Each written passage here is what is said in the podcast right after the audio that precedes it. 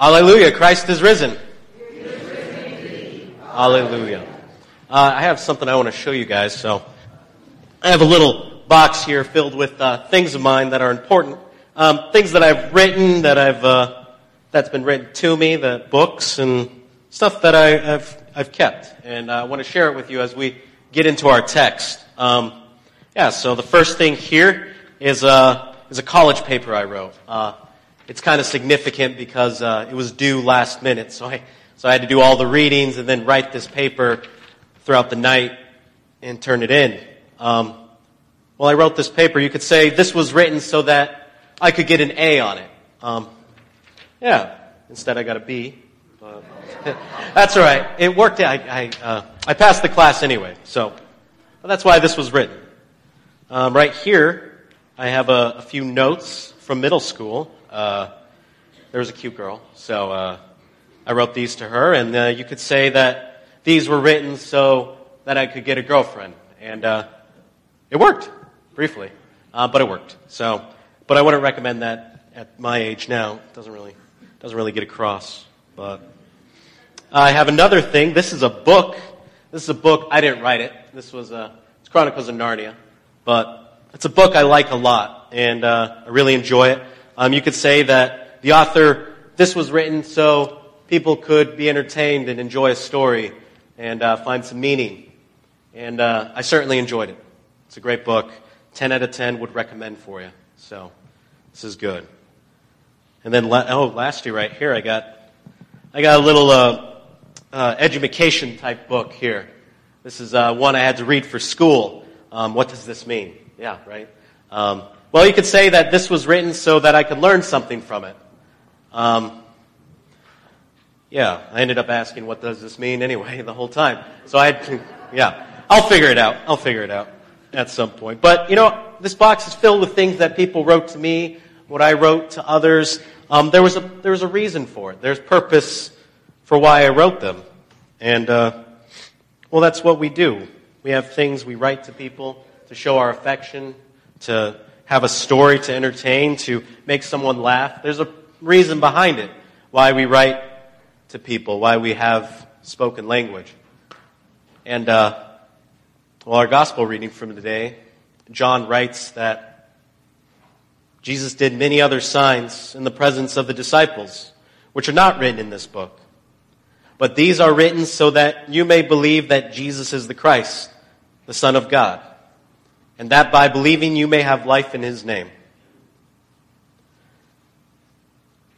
John writes that because that's the purpose of his gospel. And uh, I think that could be extended to the whole Bible. That the whole Bible was written so that, so that you may believe that Jesus is the Christ, and that by believing you would have life in his name. But I'm a little cynical, and uh, well, I can't help but wonder is that it? Like, this is your way to convince people? Uh, is this book the only way we can convince or compel people to believe? Because, to be quite honest, it's not, it's not the best way to convince someone. I think there's other ways we can do that. We can, we can use some facts, we can use some science, maybe some actual data that we can put together and, and to actually convince someone, develop a good argument, maybe have some good discussion that would actually convince someone. Because if we're going to use these stories and use these, these old, old books that we've just handed down the last 2,000 years, I'm not sure I can convince anyone by it. But if we had something that we actually, a new book maybe, something with some facts, something with something real, because it would make dealing with my atheist friends a little better, a little easier, so I can convince them. Or maybe my agnostic family members. Then they would be persuaded so that they may believe that Jesus is the Christ. I mean, is it unreasonable to suggest that we could, we could have a better book, maybe have some better facts, something more convincing? From our gospel lesson. Thomas needed a little more convincing, it seemed. as you heard from our gospel lesson, it began with uh, the disciples, the ten of them, in this room, a locked room, and, and then Jesus appears before them and says, Peace be with you. And they're frightened. But this is Jesus resurrected in all his glory.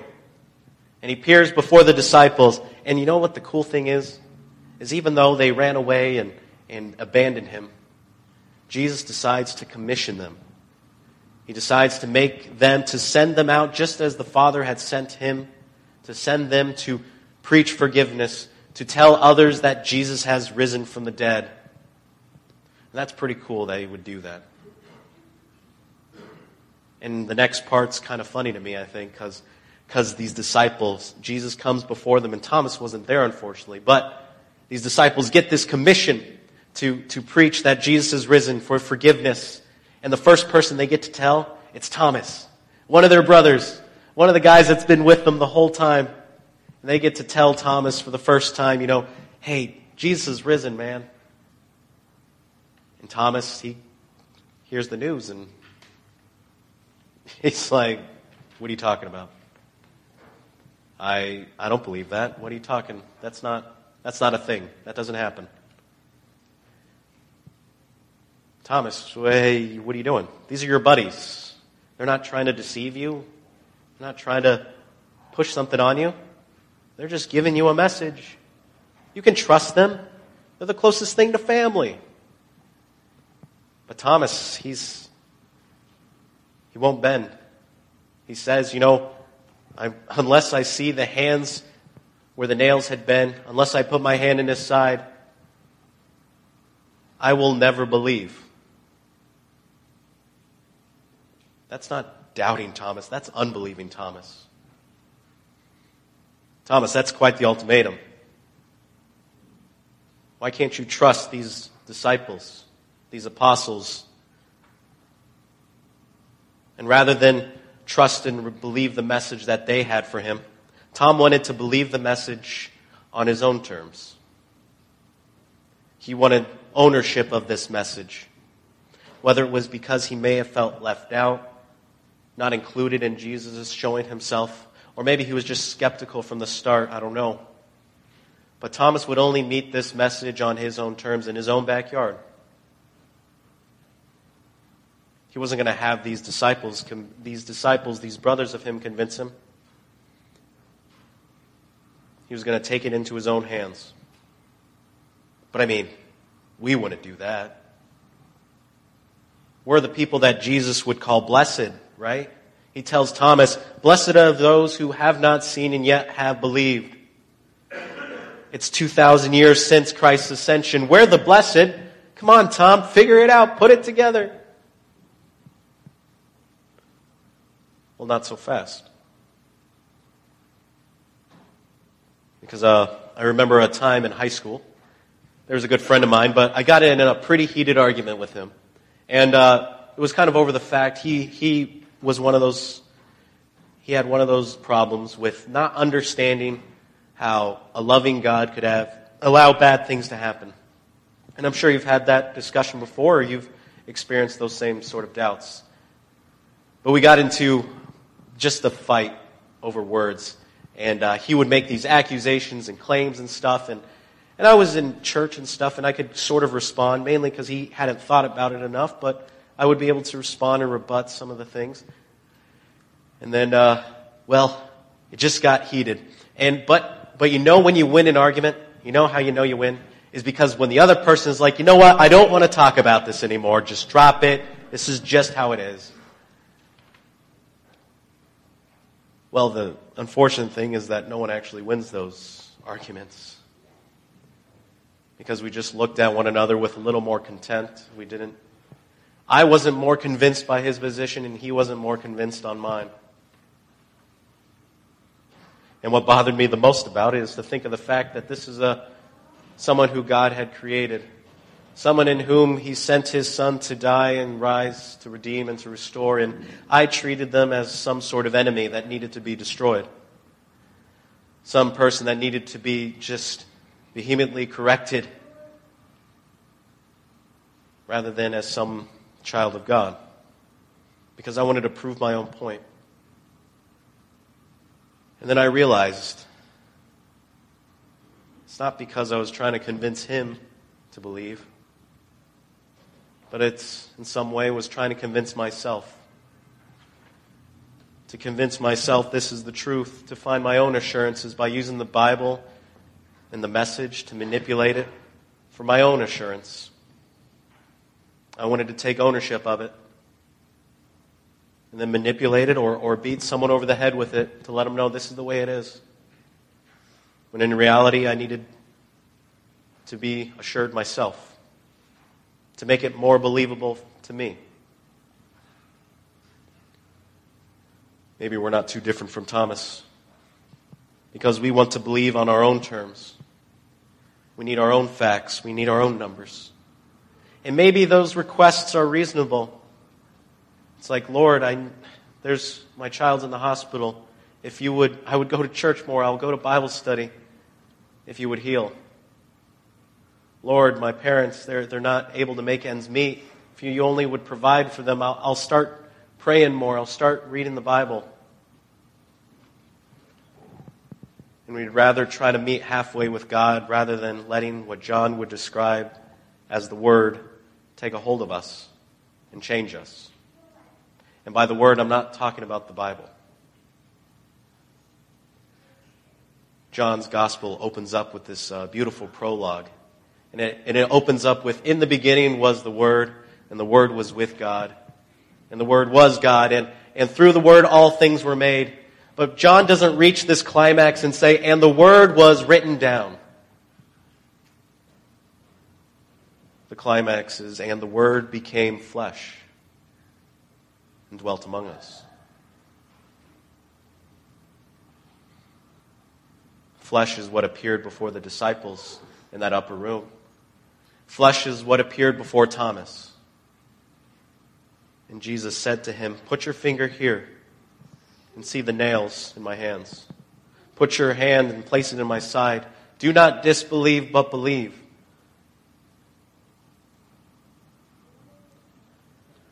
The fact of the matter is, is we want to be assured of the faith that we believe. And there's nothing wrong with finding assurance. That's why we hold to the Bible so close. That's why we defend it to, against those who want to oppose it. But we miss the whole point if we look towards the Bible and we look for the right answers. We read its story and we read its message of these witnesses, and we, we want to find a way to just beat it over someone's head, to make things work together, to make it fit. Because these aren't written to give you the right answer. It's not so that we could lord it over people. But these are written to tell a story of God and His creation.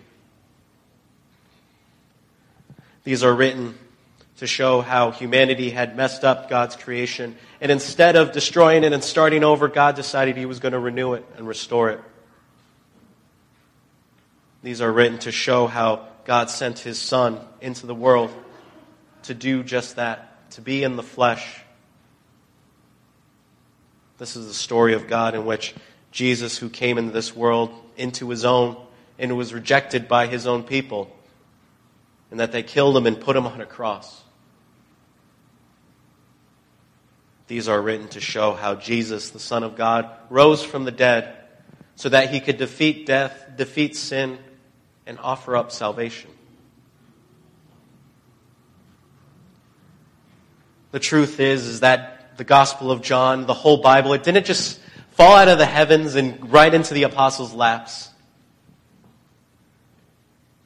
But these were written by people of the church, by Christians.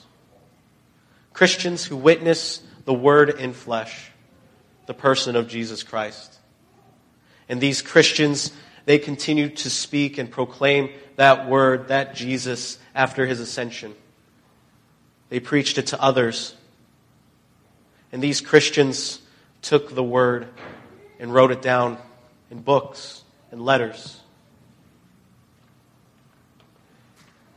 And they wrote them down not to push some sort of agenda, some set of values that we have to follow, or an ideology, but to do what John says so straightforwardly so that you may believe that Jesus is the Christ, the Son of God, and that by believing you may have life in his name. You are brought into that story of God. You are brought into that story in which the Word in flesh reclaims you and restores you and puts you underneath His providential care. You are redeemed by the Word that became flesh and dwelt among His own. The Word that takes all our doubts, all our disbeliefs, and puts them to death. And you receive that Word here at your baptism with real water, and the Word is written on your hearts, and the Lord's name is placed on you the Word in flesh here at the Lord's table, where Jesus promises you, This is my body, this is my blood given for you. The author of life writes you into his story so that you could be Christ in the flesh to others around you. That you are renewed and created into who you were supposed to be.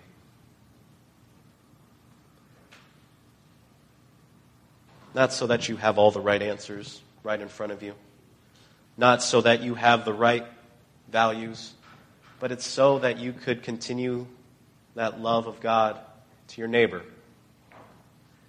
In the various ways you do in your vocations and all the spheres of influence that you have.